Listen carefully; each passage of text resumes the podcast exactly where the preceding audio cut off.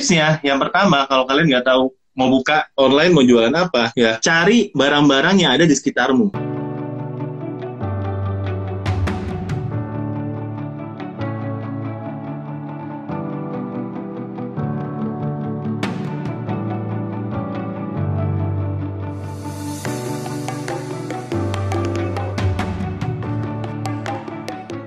Berarti kalau kita masih live kita masih dikasih berkat untuk hidup sehari Iya, lagi. Iya. Ini kayak di Malang ya, barusan ya, barusan ada ada teman gue telepon nih. Ya tiba-tiba temen nggak tahu tuh ya kan, temen yang udah lama nggak pernah kontak tiba-tiba kontak. Oh, itu kan kita negatif thinking dulu tuh. Itu kalau nggak minta utangan nawarin MLM kan? Atau asuransi. iya. Ternyata apa? Ternyata eh bro, lu ada kenalan dokter nggak? Kenapa? Ini saudara saya di di Pandaan di Malang itu nyari rumah sakit susah. Waduh, aku nggak pernah pengalaman urusan rumah sakit deh. Wah, ini kacau ini. Jadi sekarang nih di Malang juga lagi full ya rumah sakit rumah sakit itu lagi full semua sih. Jadi, aduh. Sama, sama. Ini saya saya sendiri sih merasa stres ya. Maksudnya em, kalau di masa biasanya kita ada asuransi, ada duit, kita bisa Ya. cari dokter sama rumah sakit yang terbaik lah ya, yang available. Sekarang nggak ada tempatnya, mau gimana? Nggak ada. Mau ada duit, mau ada asuransi pun, Dan- mau yang full coverage, Dan lu Gini, nggak bro. bisa apa-apa. lu jangan pokoknya jaga, jaga teman-teman semuanya jaga kondisi ya gua aja pilek ini sekeluarga agak pilek-pilek semua agak-agak ngeri-ngeri sedep tuh kan kita kan untungnya kemarin kan tes masih negatif ya ya jangan sakit lah cuman Iya. flu-flu memang kan eh, dua tiga hari ini kan Malang tuh kan dingin banget gak tau di di tempat kau Jonathan dingin nggak di sini tuh dingin banget loh Di sini biasa aja sih, nggak sampai. Tapi di Dieng itu lagi ini suhunya di bawah nol, yang yang Iya, ada lagi lagi anu, lagi. Oke, good. Nah ini ini kita kita sponsor oleh Beer Brand.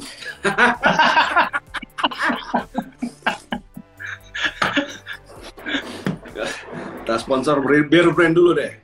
Susu orang dugem. Nah itu kan, gue taunya kan ini kan orang dugem tuh kan. Eh bro, asik nih. Ya. Sekarang gantian nih, gantian gua tanyain lo. Buat teman-teman yang belum kenal, ini Om Botak, walaupun yang tidak botak. Ini Om Botak yang tidak botak, ya. Tapi aslinya namanya Bro Jonathan. Beliau ini adalah seorang pakar juga eh, di bidang marketplace. Jadi spesialis di dalam dunia pasar-pasar online, yaitu seperti Shopee, Tokopedia, dan lain-lain. Dan saya mengundang dia untuk mencari inspirasi, mencari insight buat teman-teman di masa PPKM ini apa sih eh, peluang-peluang yang bisa diraih dari situ? Karena kan memang contoh ya, kayak contoh bro. Kok kayak kita kita kuliner ya, hancur tuh bros. Yang punya sudah yang punya bisnis kuliner hancur bos. Gimana ceritanya kita nggak boleh eh, gua kafe ya kan, gua kafe, kafe yang nongkrong, nggak ada nggak ada specialty foodnya ya. Kemudian nggak boleh makan di tempat, kemudian hanya bawa pulang. Eh, emang orang mau bawa pulang cuma makan kentang goreng doang? Iya. Minum kopi Bisa. bawa pulang? Ya beli kopi saset lah. Gue juga pas awal-awal eh, kan kita ada namanya kopi Om Botak ya. Iya. Udah cabang, udah ada tiga. Pas awal pandemi itu juga kita akhirnya tutup semua lah. Akhirnya kita full online, full online aja semuanya. Nggak Oke. nggak dapat trafficnya kalau walk in. Nah sekarang gini deh, ya ini ini sekarang gantian gue yang interview. Kalau kemarin kan kita bahas masalah pinjol dalam dunia marketplace, sekarang kita balik di sini ya bro. Sekarang gue tanya dulu kepada lo, ya kan? Eh, mungkin yang orang-orang yang belum kenal lo juga, kenapa judulnya Om Botak padahal tidak botak? Apakah itu pakai rambut palsu? Nah itu itu harus ditanyakan dulu tuh. Kalau menurut asumsinya apa? Korwa itu kan ada botakan yang nggak boleh diperlihatkan ke umum ya. Oh gitu ya, ada botak yang tidak boleh ditanyakan untuk umum ya. Oke oke oke. Tapi enggak, ini ada ceritanya. Ada ceritanya. Eh, Om Botak itu sebenarnya adalah nama panggilan papa mertuaku Oke. di Kaskus. Di kaskus ya, iya ya, pakai Di pakai. Kaskus. Ya. Jadi Iya, kan iya. waktu itu lagi booming sepeda fiksi. Ini tahun 2011. Waktu gue tuh awal pertama kali buka online. Nah, Oke. waktu itu di Kaskus ada komunitasnya. Mereka bilang kalau mau cari spare part sepeda itu ke Om Botak di di jalan di Mangga Besar. Ya istilahnya di daerah emang satu jalan tuh jualan sepeda semua. Nah, Dari Cuman- sana identifikasinya cari yang botak gitu ya. Itu Ya, karena kan orang jadul ya, tokonya udah Iya. tokonya udah puluhan tahun, nggak ada pelang nama. Pokoknya orang tahu ya cari si Om Botak di sana, gitu kira-kira. Oh, oke oke oke. Nah, Itu waktu sebagai satu anu ya, diferensiasi di antara banyak toko sepeda ya. ya, karena memang Tapi kalau papa eh, mertua beli- botak beneran ya. Botak beneran, Oh, Iya. beneran. Botak beneran. Jadi waktu itu pertama kali saya mau bantuin papa jualan spare part sepeda, karena Ya. memang eh, usahanya itu ada kendala ya. Hmm. Eh, saya ini ceritain lengkapnya ini di di buku saya nih, by the way, di buku Marketplace Marketing. Ini ini sebelum lanjut nih teman-teman di sini bisa dapat lengkapnya. Tapi ini teman-teman yang belum punya, ya saya kasih kesempatan eh, untuk dapetin ini gratis ya. Tapi nanti ada persyaratan yang boleh ya kasih giveaway ya. Boleh silakan. Boleh ya. kasih, Nah, boleh.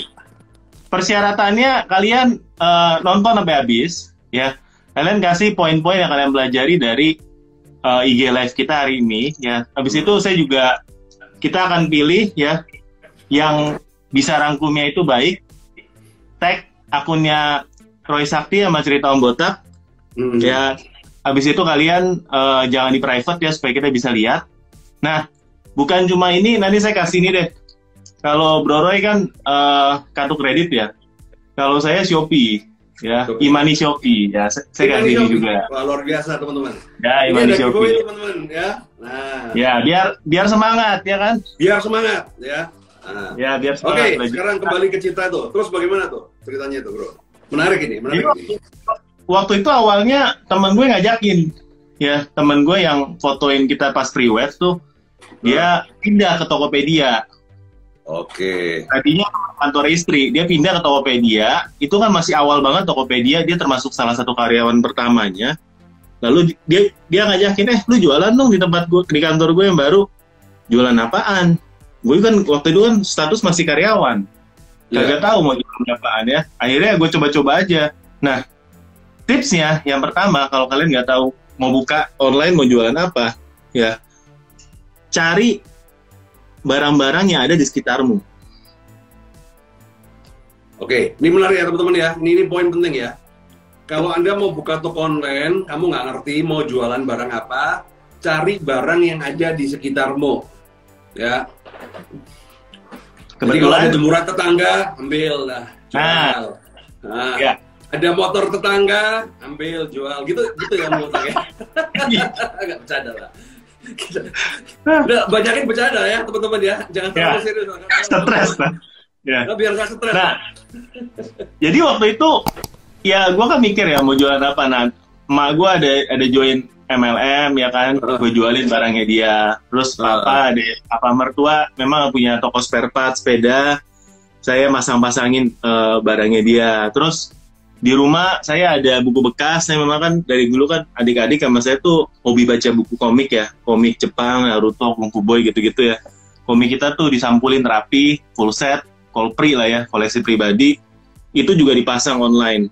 Gue sampai jual termos bekas koper bekas handphone pokoknya awalnya kita tuh nggak ada modal sama sekali. Walaupun dulu posisinya karya karyawan posisinya manajer fasilitas mobil dari kantor itu Innova waktu itu ya. Maksudnya untuk zaman itu ya posisi udah enak. Tapi- lah, lumayan lah. Udah, udah, Lu- lumayan. tapi ada punya anak terus cicilan rumah ya kan? Tetap nggak kekumpul modalnya soalnya waktu itu saya belum ketemu sama apa brother Roy Sakti ini. Ya saya nggak ada modal sama sekali. Akhirnya mesti gimana? Ya ya saya mulai dari apa yang ada aja di rumah ada barang bekas ya gue jualin ya kan karena kan istilahnya itu tanpa modal kan Oh, Oke, oke. udah jadi diputar gitu ya lama-lama ya akhirnya jadi kayak sekarang Itu zaman tahun berapa, Bro? Seperti itu. 2000 berapa itu? 2011 sampai 2015 kurang lebih empat tahun sambil kerja Berarti lu, sambil lu jualan. dedeng ke Tokopedia lu ya?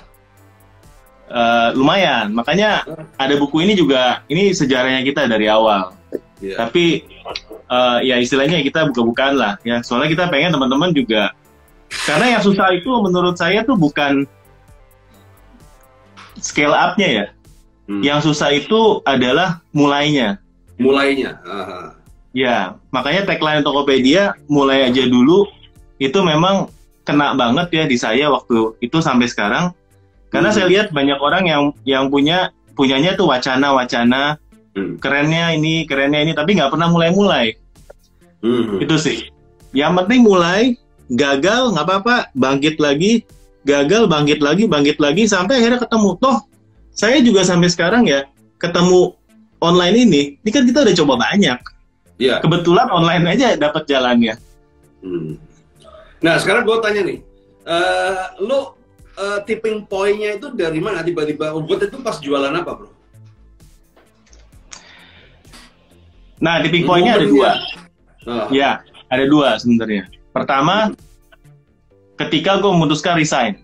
Ya, gue sendiri percaya selama lu tuh belum 100% dan menggantungkan hidup lu untuk bisnis yang yang lu mau gedein ya, itu nggak bisa.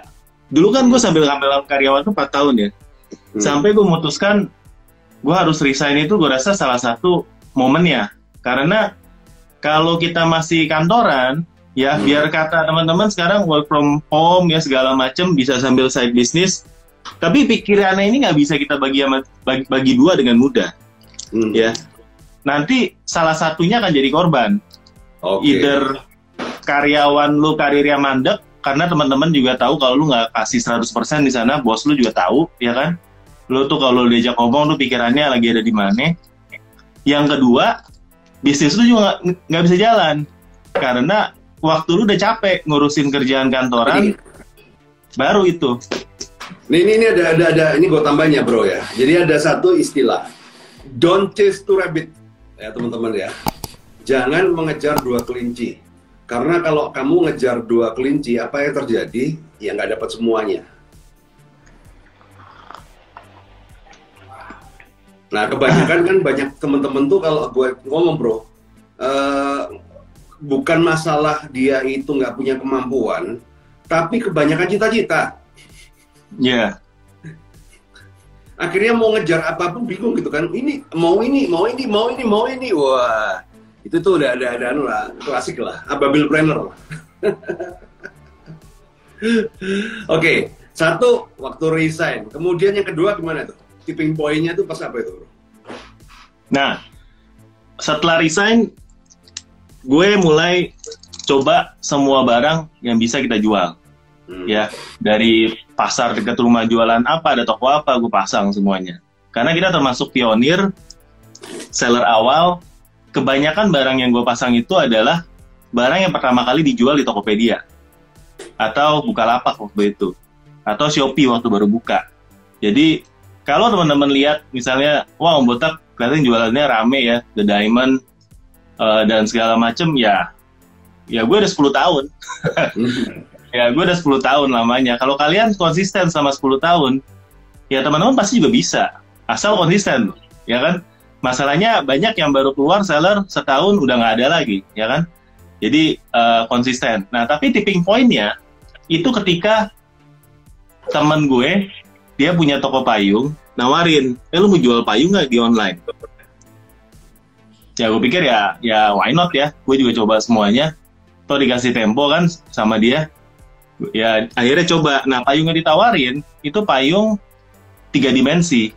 Yang kalau bahasa itu ada motifnya. Itu dulu di offline tuh nggak susah carinya. Nah itu payung online. Kenapa? Karena secara gambar dia cantik untuk katalog. Ya kan orang beli. Nah gue mulai jual banyak payung sampai ketemu namanya payung terbalik. Nah, payung terbalik Iya, itu eh, kalau payung terbalik Nah. itu inverted umbrella ya, payung Nah. umbrella kalau orang bilang sini.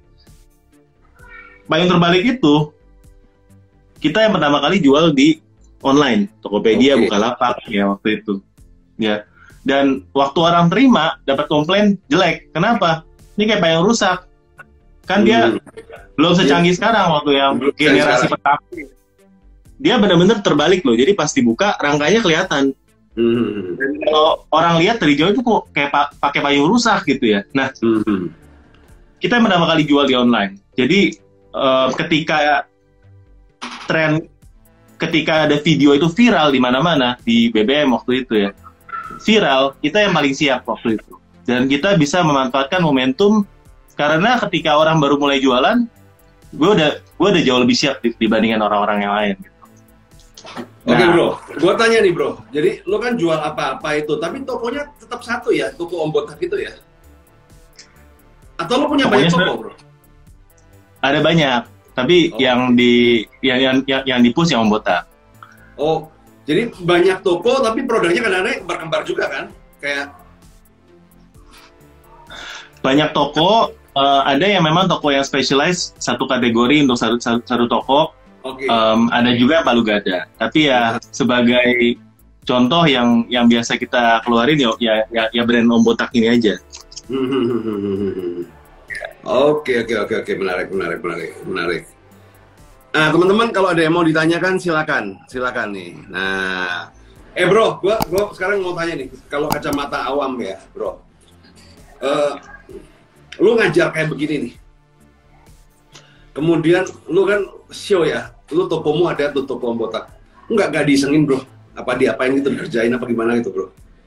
ya udah resiko sih makanya tadi tadi kan saya saya sempat mention ya kalau apa yang yang ditonjolin ya toko yang botak. Ya karena kalau semua yang gue tonjolin susah dong nanti bahaya bahaya bahaya bahaya. Ah, makanya kan nggak kan kalau kalau apabila lu, lu lu anu ya influencer lah. Gua- lu adalah seorang influencer. Iya.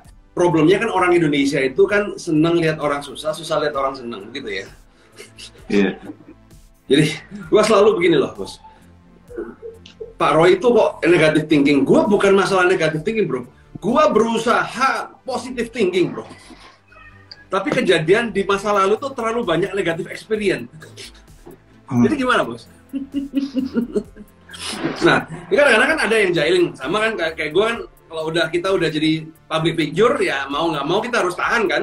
Ada aja yang jahilin kan. Eh, kayak gue punya gestun itu kan, ada aja yang jahilin. Nah itu udah udah siap itu. Nggak tahu kalau kalau kalau marketplace gitu jahilinnya gimana sih? Ya paling marketplace ya. Sebenarnya kita lebih nggak takut jahilinnya sih. Hmm. Em, teman-teman biasa banyak yang nanya ya kan.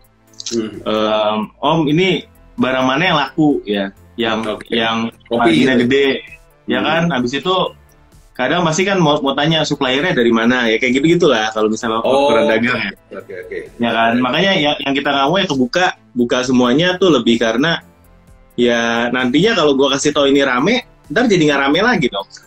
Iya betul betul betul betul betul betul betul. Nah, lebih ke sana sih. Tapi Oke. gua nggak takut sebenarnya kalau soal apa ada yang iseng satu dua ya. Kalau satu dua oknum ya jangankan inilah ya namanya kita sebagai dalam bidang jasa ya. Maksudnya jasanya kan kita tetap servis kan online shop ya. Ya pasti nggak bisa 100% kita memuaskan lah ya pasti ada ada ininya lah kekurangannya Eh bro, lu lu ada lu ada semacam kayak kelas atau online course atau offline course atau gimana bro? Atau lu buku? Produk lu apa aja sih bro? produknya kita sebenarnya em, kita fokusnya di kelas ya. Kelas, Jadi ya. sejak sejak dan kelas ini juga baru baru adanya setelah covid. Sebelumnya kan seminar ya kita seminar apa diundang sana sini ke komunitas ya.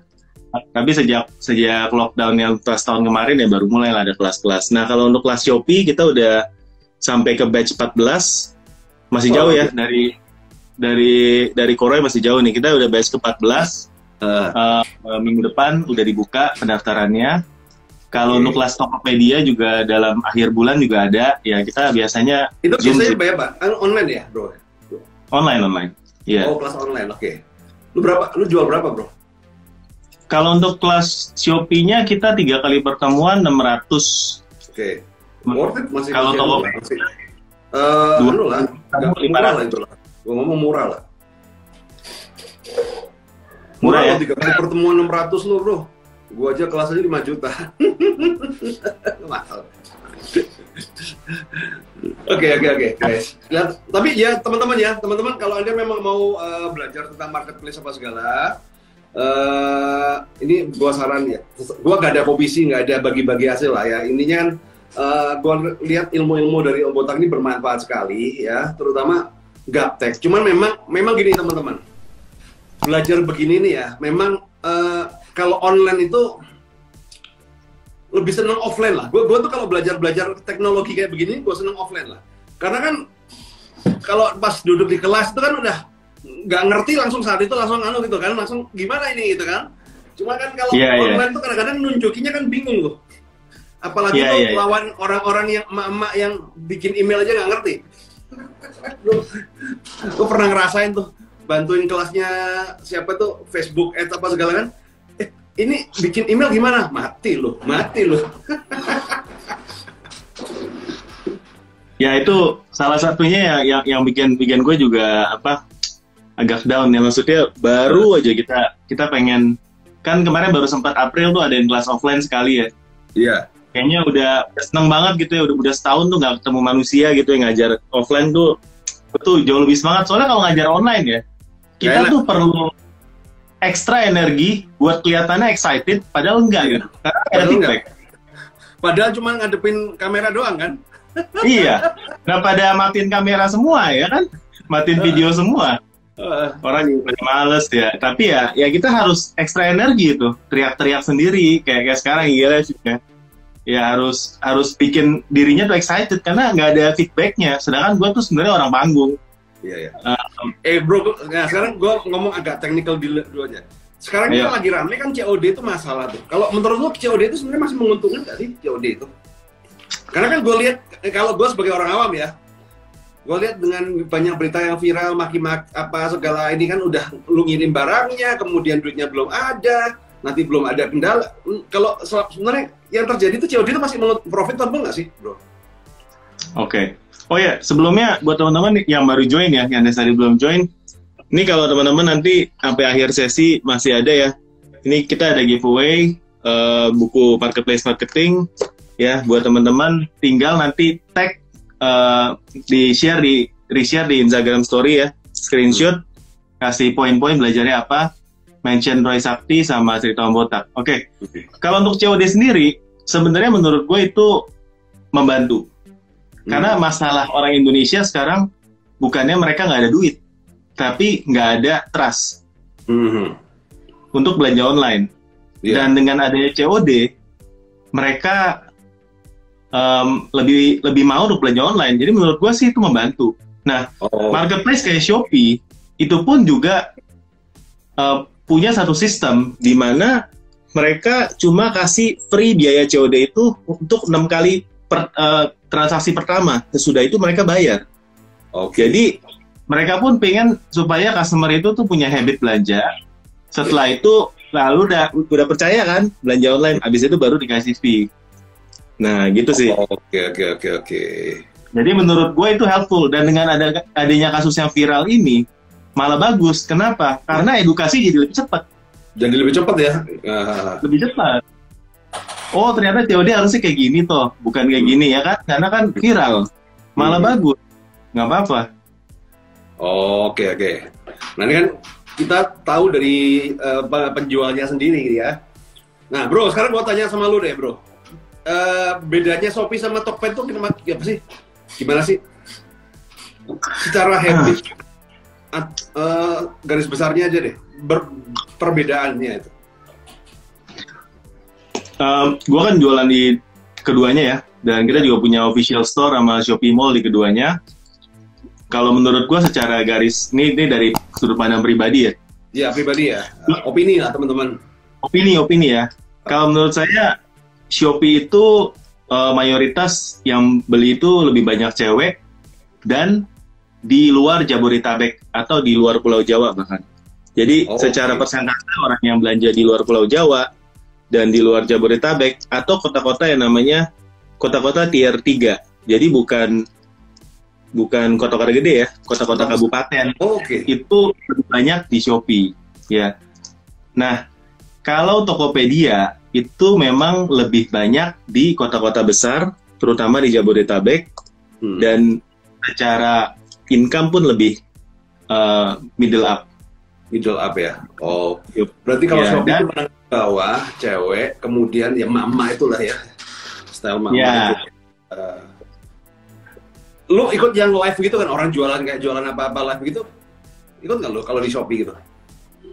Dulunya iya, karena gue berasa masih cukup efektif ya. Tapi belakangan karena banyak yang ikut itu cuma pengen dapetin koin Shopee doang, gue berasa uh, kurang efektif.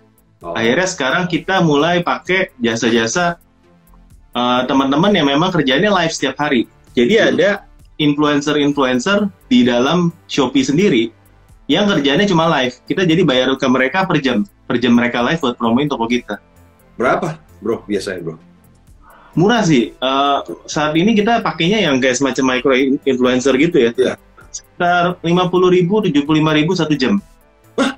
Satu jam? Satu jam. Gopan? Kalah dong. Wih, murah banget ya. Boleh lah.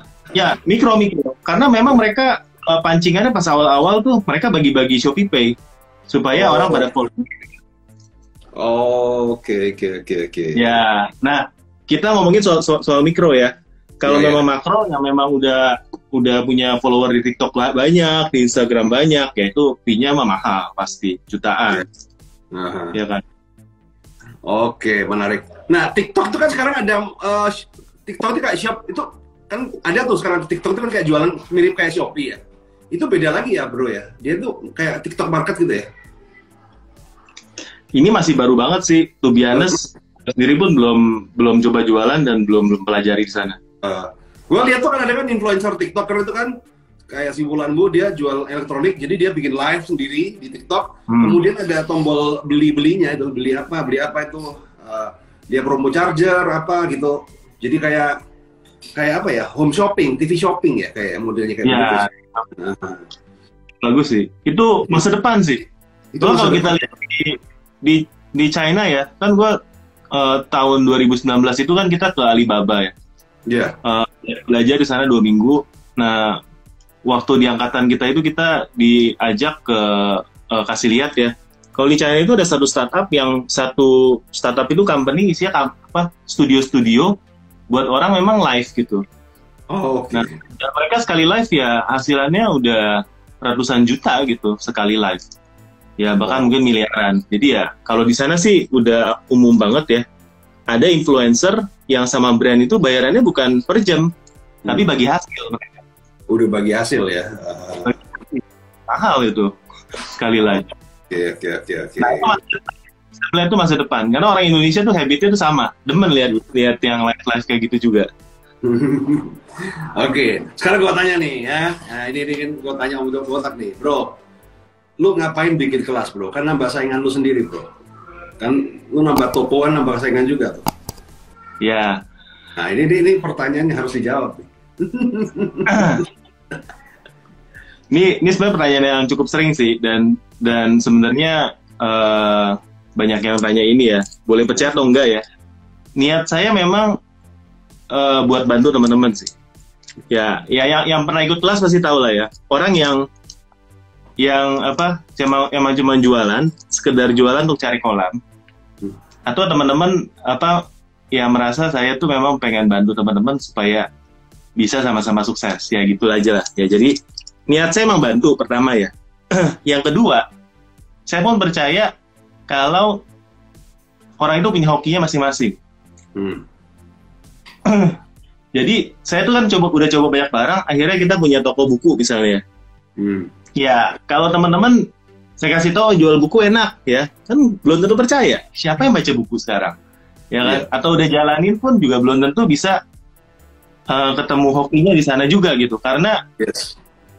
human resource-nya beda Uh, orang-orang karir apa tim saya beda ya kan dengan tim tim teman-teman ya. Terus juga kita juga mulai di saat yang berbeda branding kita beda. Dan segala macam itu akan menentukan service kita atau gaya kita itu juga nggak bisa ditiru. Ya walaupun teorinya dapat delivery-nya itu pasti beda. Oke. itu sih jadi saya sih merasa ya ya nggak nggak apa-apa gitu karena orang nggak akan bisa kopi 100% Hmm. Oke, menarik. Eh bro, gua tanya nih bro. Kelas yeah. itu bagi orang yang sudah punya produk, kemudian dia mau jualan di marketplace, atau orang yang nggak tahu, nanti gue belajar di situ, nanti aku beli barangnya, ambil barangnya dari mana, kemudian dari mana itu seperti apa? Dropship kah, atau hmm. orang yang sudah punya produk? Kita memang uh, ada kelas yang basic sama yang master sebenarnya. Jadi dari yang dari yang nol sekalipun juga boleh teman-teman ngikut ya basic uh, ya. Eh, kita akan akan bantu lebih dari mindsetnya sih, ya. Hmm. Tapi kalau teman-teman yang udah punya produk itu butuh uh, tahu teknik-tekniknya gimana caranya supaya bisa scale up, supaya hmm. traffic itu akan lebih cepat lagi berkembangnya. Karena kalau dari orang yang nol banget sampai sampai jadi aja ya, itu juga dari saya nggak garansi. Karena kan hmm. banyak banget faktor kita ya, udah ada yang garansi lah bro. Ya kan? Kadang orang minta garansi hasil apakah dia bisa memberikan garansi apa yang dilakukan sesuai dengan apa yang kita omongkan? Kan nggak juga bro. Nggak bisa ya? Nggak bisa toh bro. Ya kan? Gue bisa garansi hasil pokoknya lo membuktikan apa yang gue omongin. Lo harus kayak gini gini gini gini. Ayo. Nah. Kan kita nggak bisa. Orang di rumah tiba-tiba cuma ongkang-ongkang aja. Terus kemudian tokonya kok sepi. Nah itu kan pusing juga Eh bro, gue mau tanya satu nih bro, boleh ya? Bentar ya, silakan Boleh, boleh. Uh, gue tuh kan juga dulu mau rencana buka kayak Tokopedia, Shopee, apa segala. Yeah, yeah. Nah, kemudian yang menjadi halangan adalah uh, ada kesan bahwa ya kita harus jaga lilin itu loh istilahnya kalau untuk di awal. Berarti kan kita tuh harus jagain toko itu, cekeling kita apa segala gitu. Uh, apakah mindset seperti itu bener ya? Harus ada yang jagain ya? Jaganya dalam arti balasin chat sampai malam gitu ya? Iya. Ya kalau di awal-awal sih saya rasa uh, perlu ya. Kalau bukan oh. kita yang jagain, ya ada karyawan yang jagain ya. Kalau enggak, ya. ya karena namanya toko baru itu kan review itu sangat berharga ya. Yeah. Apalagi yang belum ada reviewnya produknya. Nah, yeah. kita memang harus melawan. Ini kan kalau kita analogikan uh, David dan Goliath ya. Seorang yang kecil itu kan harus yang lebih David itu ya dia harus lebih gesit ya. Dia harus lebih fast respon dibandingkan dengan raksasa yang memang lebih respon ya. Istilahnya kayak gitu ya. Jadi teman-teman kalau memang secara modal kalah kuat ya kita ngadunya jangan ngadu harga ya kita ngadu servis ngadu ngadu cepet gitu ya. Oke. Okay. itu sih.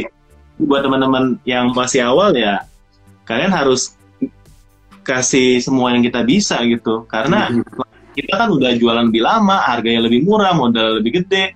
Kalian kalau nggak bisa menang dari masalah respon chat dari servisnya mau yang lebih personal. Mau kalian dari mana lagi sekarang? Uh, orang itu kan mikirnya kan uh, duduk tenang kemudian dapat duit gitu loh. Padahal ya punya oh, toko iya. itu ya harus jagain itu. Harus jagain nggak ada sukses yang instan lah nah ya, tapi uh, kalau mau balik dari soal topik yang tadi ya soal ppkm ya hmm. saya cuma percaya sih kalau untuk barang apa yang laku ya hmm. itu balik lagi kita ke hukum bisnis hmm. ya di mana demandnya itu lebih besar daripada supply itu adalah okay. barang yang layak kamu jual di online okay. kita ngomongin tadi susu beruang ya misalnya ya ini kan lagi viral nah susu beruang ya Asik udah habis ya. Ini kan lagi viral. Berarti demand-nya lebih gede daripada supply. Nah, yeah. kamu kalau jual itu sekarang sebagai toko yang baru mulai hari ini malam ini ya, kamu bisa jual itu dengan harga yang sebelum sebelum itu rame ya, harganya masih murah, pasti nah. rame, dijamin hmm. ya. Masalahnya punya barang nggak? Punya barang nggak? Ya. Ada barangnya nggak? Kan? Nah, kalau kamu belinya modalnya udah modal yang sekarang, ya nggak bisa. Karena dari pabrik juga naikin harga dia. Naikin harga juga kira-kira, karena viral, ya kan? Jadi, ya teman-teman itu prinsip dasarnya seperti itu aja. Nah, sering kali orang yang udah, wah saya udah pasang ini, pasang ini, kok nggak laku-laku, ya nggak ada yang beli, padahal saya udah kasih review yang bagus dan lain-lain. Nah, ternyata dia bisa jual barang yang um, sembako misalnya. Kamu jual sembako, ya mau ngambil nguntungnya cukup gede lah istilahnya. Padahal yang ada di pasaran sekarang orang 100 perak aja lari. hmm. ya kamu ju- mau masuk jualan sembako yang istilahnya udah udah banyak banget yang jual dan differentiationnya tuh udah hampir nggak ada mau hmm. tokonya sekeren apa fotonya tapi namanya sembako kan orang yang penting brandnya dia kenal ya kan harganya yang dia cari paling murah nah itu agak susah hmm. ya kecuali ada servis-servis lain yang kompetitornya nggak ada misalnya hmm. Kita bisa pakai Gojek Gosen ya. Yang lain nggak bisa ya. Kita bisa buka pas hari besar pas hari hal lebaran buka ya. Pas hari Minggu buka ya. Pesan orang pesan mepet jam 5 sore pun dikirim tetap di hari yang sama. Nah itu kalau kita ada differentiation itu kita masih bisa menang walaupun harga lebih mahal. Okay. tapi kalau all else ya maksudnya semuanya yang kamu lakukan itu lebih parah dibandingkan dengan si Goliat itu hmm. gimana kamu bisa jualan lebih banyak daripada dia oh, ya okay. ya ini ada yang tanya nih bro minta tips nyari admin buat jagain toko dong SOP-nya seperti apa? Tips buat cari admin, ya cari aja. ya cari aja yang butuh kerja ya. iya. Iya. Ya mm, kalau dari saya sih mungkin karena udah established ya timnya ya kita tinggal hire orang ya uh, habis itu ya tinggal ditaruh di sana dia observe yang lain kerjanya kayak gimana ya SOP-nya sih ya, kurang lebih ya kan SOP-nya kan apa uh, product knowledge ya kan, cuman ya apa butuhnya kayak apa, butuhnya kayak apa gitu kan. Lu kalau di tempat lu bro, satu toko satu admin atau satu admin megang berapa toko? Satu admin bisa pegang tergantung ya tokonya ada yang toko rame, toko sepi. Nah. Kalau yang toko ramenya ada dua ya paling maksimal empat lah gitu hmm. satu orang. Bisa oh, lima. Oke. Oke oke oke, thank you menarik. Oke okay, guys, ada yang mau ditanyakan lagi ya? Uh, Gor, udah udah ini menarik. Eh kapan kelas lu? Gor, boleh lah, mau ikut nanti deh kalau pas anu. Nganggur. Hari apa bro? Nanti PM ya. Uh, minggu depan ada Sabtu Minggu kita kelasnya biasanya. Sabtu oh, Minggu. Udah coba deh. Sabtu Minggu malam. Uh, ya. Potongan Shopee kayak biaya admin DHL gimana cara menyiasatinya? Wah itu teknikal lah itu. Um, ya teman-teman potongan admin pasti ada ya. Um, kalau di Shopee kan sekarang kalau kita ngambil star seller, lalu kita ngambil gratis ongkir ekstra, itu satu uh, per transaksi 4,8 persen lah setelah diskon. Jadi awal yang basic banget yang harus kita pelajarin adalah cara ngitung harga jual. Ya karena ya. sering kali teman-teman ini um, naikin misalnya barangnya berapa, ya naikin lah seribu, habis itu, habis itu dijual. Nah ini kan cara ngitungnya nggak bener. Jadi yeah. jualannya katanya rame, tapi untungnya nggak ada, malah rugi. Kerja, Jadi kerja Rodi.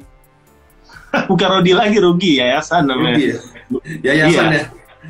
Yayasan karena mereka nggak nggak ngitung, nggak ngitung apa Shopee-nya berapa, semua programnya ikut aja nggak di nggak dihitung. Bahkan ada gratis ongkir ekstra yang XL ya sekarang yang terbaru.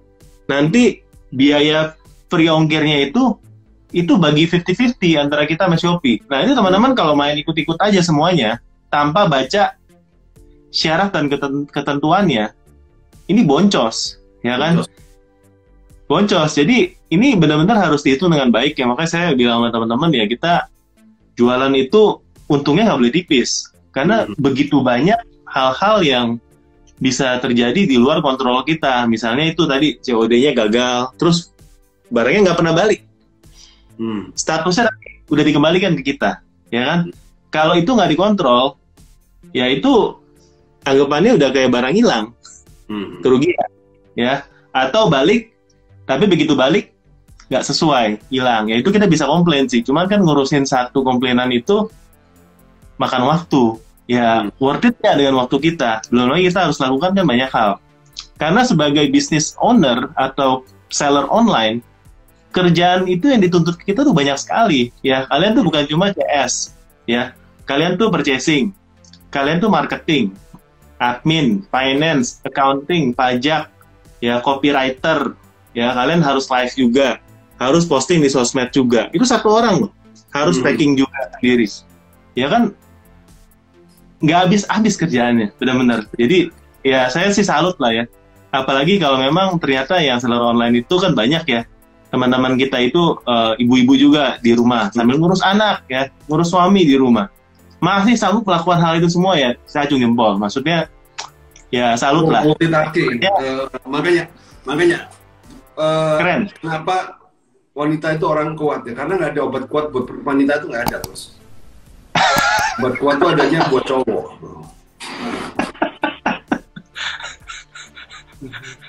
siap, siap. Ya. Ya, tapi obat kuat nih kalau lagi PPKM gini naik loh salesnya, guys. Iya, iya, iya, iya. Ya. Campur Informectin nanti. Udah jualan 7 bulan di Tokped dan Shopee. Di Tokped penjualan belum stabil, kadang sehari rame, kadang sepi. Dan yang parah di Shopee sampai dua minggu nggak ada orderan. Kenapa ya? Wah, ya itu nggak bisa. Kita harus lihat case-nya, bro. Ya. case lah. Ya. Iya, itu lihat Biasanya toko yang makin rame itu makin diperhatiin daripada toko yang sepi gitu aja sih kalau saya ya, ya, kan ya, ya. kalau kalau kalau rame kan utak atik terus kan wih seru nih ya kan yang sepi ya makin lemes tiap kali cek gak ada orderan akhirnya nggak pernah di maintain ya sama ya kalau sesuatu yang nggak pernah di maintain ya nggak bisa nggak bisa berkembang hmm.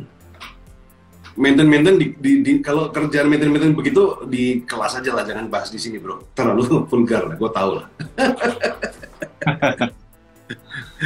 Obat cacing ya kok? Iya, Informectin itu. Oke, okay, thank you Bro Jonathan sudah share di sini menarik sekali teman-teman ya. Buat teman-teman yang belum follow silahkan follow Bro Jonathan dan ini tadi coba diulangin lagi Bro tentang uh, giveaway-nya hmm. bagaimana Bro. Nah, ini di di save nggak IG, IG live-nya? Save, kita save, kita save dong. Nah, di save aja. Teman yang, yang tadi baru join terakhir, ngulang, Nanti tinggal nonton aja ya di postingannya apa Brother Roy Sakti ini ya.